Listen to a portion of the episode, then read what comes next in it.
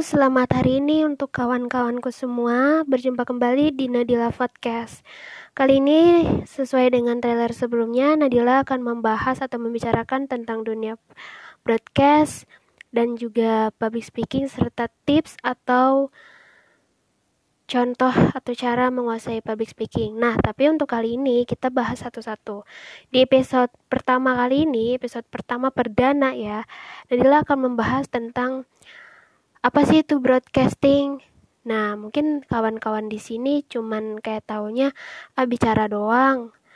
Ah cuman ngomong doang. Cuman kayak denger broadcasting aja.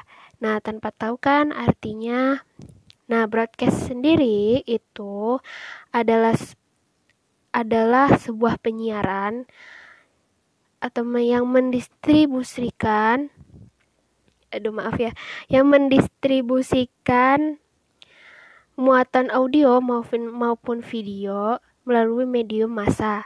Nah, maksudnya di sini tuh ada seorang ada seseorang yang menekuni dunia, dunia broadcasting ini bukan hanya dia menyampaikan sebuah informasi, tapi kita bisa berkomunikasi secara langsung dengan seseorang yang menyampaikan informasi atau broadcasting juga bisa untuk membawakan sebuah acara baik dalam audio bentuknya ataupun video.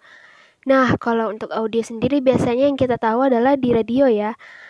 Kalau di radio itu kan kita tanpa melihat orangnya yang ngomong tuh siapa, yang ngomong tuh orangnya gimana sih? Tinggi kah? Pendek kah?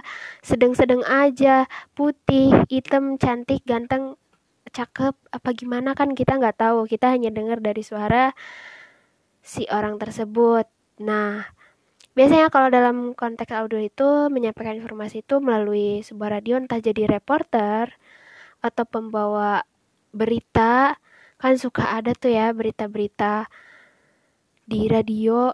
Nah kalau penyampaian informasinya seperti itu dan di broadcasting sendiri itu bukan hanya menyampaikan informasi tapi yang seperti Nadila bilang tadi dalam broadcast itu bisa membawakan sebuah acara atau membawakan sebuah program. Nah, kalau di radio tuh kan kayak suka ada nih, ada yang namanya uh, program-program entah itu anak muda, program untuk orang dewasa, remaja ataupun buke, buat orang tua ya. Kayak mungkin bernostalgia gitu ya sama yang udah udah yang orang tua gitu. Kalau untuk yang dewasa ya mungkin lebih pembawanya lebih berwibawa dan kalau untuk anak muda atau remaja itu biasanya bawanya lebih ceria dalam acaranya. Tergantung kita gimana cara cara menyikapi atau menghayati sebuah program itu. Kalau memang kategorinya untuk anak muda, biasanya bawanya ceria, kalau kayak halo listener semua berjumpa kembali gitu. Kayak gitu bawanya tuh ceria. Kalau misalkan untuk biasanya orang dewasa itu bawanya lebih berwibawa ya, tapi karena aku aku ini anaknya ceria jadi kalau untuk berwibawa kayaknya agak susah nyatanya ya.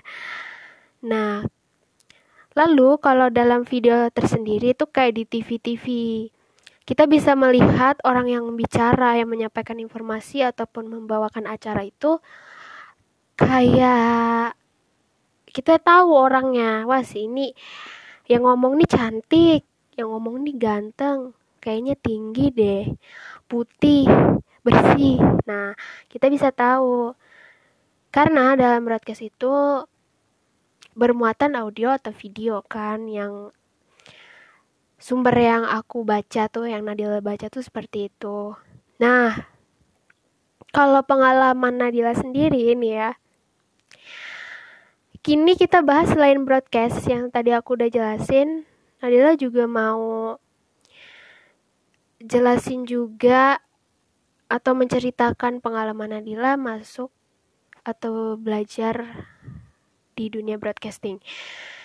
Sebenarnya Nadila itu belajar secara otodidak dalam dunia broadcasting. Awalnya dari tahun 2000 berapa ya waktu waktu 16 kalau nggak salah itu Nadila tuh udah mulai terpilih untuk menjadi protokol di protokol di upacara sekolah ya gitu cuman dulu kan masih ya malu-malu namanya awal-awal sih masih gugup gitu. Kalau nggak salah 2016 2017 deh awal-awal. Pokoknya pas pas mulai SMP pas mau udah lulus SD pas SMP kelas pertama kelas 1 gitu. Dari situ waktu itu masih gugup banget dan kayak masih terbata-bata sih ngomongnya. Tapi uh, dari situ mulai lancar lancar lancar. Tapi kayak masih belum tertarik aja sih buat bawain acara atau bicara depan umum gitu. Terus uh, apa namanya Nadila sendiri juga kayak udahlah cuman dapat tugas kayak anak-anak biasanya. Cuma dapat tugas ya udah nggak ada ketertarikan ketertarikan apa pun untuk masuk dunia broadcast gitu atau apa namanya untuk melanjutkan bicara memberanikan diri bicara dengan banyak orang depan banyak orang terutama. Lalu setelah itu pada tahun 2018 itu Nadila itu mulai ada motivasi dari situ dari per apa ya waktu itu cuma lihat lihat kakak-kakak kelas kalau nggak salah bawain acara tuh kayaknya enak banget gitu tugas bawain acara. Entah bukan upacara ya tapi acara-acara sekolah seperti kartinian terus uh, perpisahan gitu lihat kakak kelas waktu itu Nah, mulai awal tertarik sih dari situ sebenarnya. Terus kayak pengen gitu, tapi kapan ya kebagian? Ternyata kan waktu itu belum kebagian. Nah, pada saat tahun 2018 itu terpilihlah aku untuk bawain acara besar yaitu acara perpisahan kelas akhir ya biasanya kalau di sekolah tuh kan suka ada tuh ya sekolah-sekolah tuh kayak kelas akhir gitu terus setelah itu Nadila coba deh coba dong ya. Dan di saat itu juga beneran deg-degan banget kayak nggak berani banget gugup dan lebih banyak diem. Karena pada saat itu pertama kali Nadila buat acara besar itu ya mending kalau waktu itu cuman berdua ya sama uh, kakak mahasiswa yang kebetulan uh, praktek di sekolah. Berdua untungnya MC-nya dan jadi bisa digait lah sama dia. Karena waktu itu benar-benar gugup dan gak tanpa belajar sama sekali tanpa tahu sama sekali. Karena waktu itu yang baru benar-benar lancar dan berani itu cuman bawain upacara doang upacara biasa dan itu pun hanya disaksikan oleh uh, guru-guru ya. Walaupun acara itu juga di, di, di apa disampaikan dilihat oleh guru-guru dan siswa juga tapi kan ditambah dengan mungkin yang undangan atau atau orang tua gitu. Dan setelah itu setelah eh setelah acara itu udah udahlah gagal lah berantakan gitu di situ kayak gagal nih aku. Tapi di situ aku nggak Nadila nggak putus asa Nadila nggak putus asa. Di saat acara ospek sekolah, terpilih lagi sebagai MC. MC lebihnya ke moderator sih ya waktu itu. Bawain acaranya ya sama aja sih sebenarnya. Dari situ mulai berani walaupun masih agak deg-degan tapi mulai sama seperti kayak lancar-lancar mulai diperlancar lagi. Dan setelah itu setelah itu uh, Nadila akhirnya mulai terbiasa membawakan sebuah acara di sekolah. Uh, utusan osis tentunya dan udah mulai terbiasa juga sampai sekarang gitu. Walaupun sekarang mungkin bawanya daring sih ya jadi ya udahlah. Nah pada saat tahun 2019 pada saat aku kelas uh, eh, 9 mau ke kelas 10 itu kebetulan uh, bunda aku tuh kan tiba-tiba kok sering dengerin radio salah satu stasiun radio di kota Bandung. Kok aku kayak tertarik ya gitu buat dengerin. Kayaknya enak-enak sih. Aku mikirnya cuman enak sih ini lagunya gitu. Tapi aku sempat lihat salah satu penyiarnya itu live Instagram di Instagram pribadinya. Uh, dia live lagi siaran di radio itu kan. Kayak enak banget sih gitu. Dan akhirnya aku ketagihan lah dari situ. Ketagihan lihat. Awalnya dari ketagihan lihat kok jadi kayak pengen sih aku jadi penyiar gitu akhirnya dari situ aku coba komunikasi coba chat lewat DM Instagramnya. Cuman aku ke DM ke temennya sih nggak ke orangnya langsung karena uh, mungkin dia sibuk kali ya atau jarang buka IG juga. Jadi aku ke temennya dan alhamdulillah direspon. Karena aku juga kalau dia lagi si temennya ini kan cewek. Nah si penyiar yang aku lihat itu kan cowok nah si cowok itu kan susah nih. Nah akhirnya aku ke temennya yang cewek dong alhamdulillah direspon dengan baik dengan ramah. Dan ya mulai ya berteman juga lah sampai sekarang. Aku coba tanya jadi penyiar itu caranya gimana sih? Ternyata harus menyerahkan CV dan segala macam itu dalam konteks formulirnya ya untuk istilahnya kalau ini tuh surat lamarannya gitu nah dari situ mulai nanya-nanya sih kak gimana dong buat supaya bisa berani? Kamu bisa coba lihat caranya di YouTube kalau enggak uh, kamu datang ke stasiun radio juga. Satu lagi yang mengadakan memang pembelajaran tentang dunia penyiaran radio gitu kan. Terus kalau mau tanya-tanya bolehlah tanya ke aku katanya.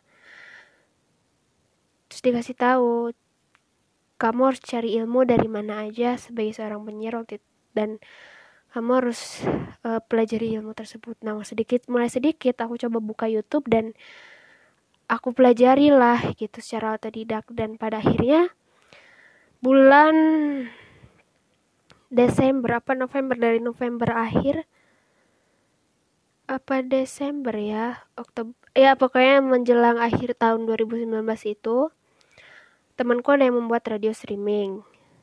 Dari situ semua ilmu yang telah aku pelajari, semua ilmu yang telah aku cari di YouTube maupun nanya ke temennya tadi ke penyiar tadi tuh yang aku ceritakan itu aku coba coba mulai dan aku kayak membayangkan sholat lo atau aku ngejalanin ngejalanin aku ada di studio itu. Padahal aku cuman siaran itu bermodalkan handphone dan juga ber ya bermodalkan handphone sih waktu itu. Dan posisiku ada di rumah pada saat siaran radio streaming gitu kan. Uh, lewat telepon WhatsApp waktu itu siarannya dan ya dari situ aku mulai kayak mulai ada keberanian untuk bicara sebagai penyiar tuh seperti apa dengan tata bahasa yang masih belepotan dengan bahasa atau kata-kata yang masih yang masih susah lah gitu. Masih belum tertata dengan baik. Dan akhirnya dari situ aku mulai mulai lancar dan alhamdulillah sampai sekarang aku selalu dipercaya untuk siaran walaupun sebagai moderator di radio sekolah. Dan walaupun nggak terlalu sering tapi ilmu yang telah aku dapat itu nggak akan aku buang gitu aja. Dan aku akan pakai terus sampai pada akhirnya nanti kalau seandainya aku bisa lolos dan bisa masuk sebagai seorang penyiar di radio di radio swasta di kota Bandung radio-radio yang udah besar. Aku bakal pelajari memakai ilmu tersebut gitu. Dan lebih berani lagi untuk lebih berani lagi untuk percaya dirinya gitu.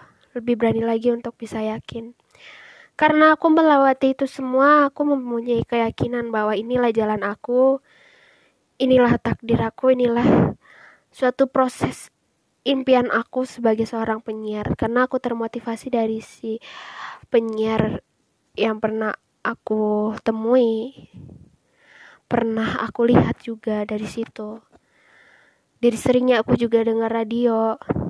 Dari situ aku belajar dan pada akhirnya aku sampai sekarang terus coba memberanikan diri terus percaya diri. Aku selalu yakin aku pasti bisa dan aku selalu berbaur dengan siapa aja yang bisa mensupport aku untuk impian aku ini. Intinya itu kita harus bisa berbaur dengan semua orang dan bisa memberanikan diri. Dan yang paling utama kita yakin sama Allah sama Tuhan bahwa kita kita bisa kita bisa mewujudkan impian kita dengan cara apa pun dengan proses apa pun. Asalkan proses itu proses yang baik. Proses yang kita harus berjuang dari awal dari nol sampai pada titik akhirnya kita bisa mewujudkan impian itu. Dan intinya sebagai kalau kalian kawan-kawan semua pengen menekuni dunia broadcast. Kalian harus bisa yakin berani percaya diri dan punya mental yang kuat. Nah, mungkin episode kali ini itu saja yang aku bisa bahas tentang pengalaman aku dan sedikit aku menjelaskan tentang apa sih itu broadcast. Mungkin nanti di episode selanjutnya aku bisa membagi tips gimana caranya aku bisa memiliki mental yang kuat, berani dan percaya diri. Lebih lanjutnya dan di episode-episode berikutnya.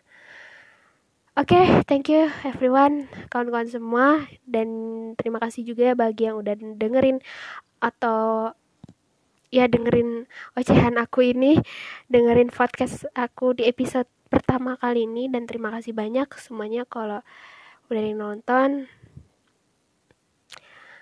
Dan bisa disuka juga ya untuk podcast aku dan jika kalian menyukai podcast aku bisa mendukung juga channel aku di Nadila Podcast dan aku bisa berkarya atau lebih banyak membuat konten-konten yang tentunya baik buat aku.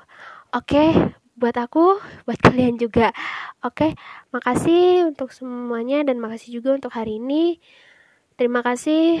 See you next time.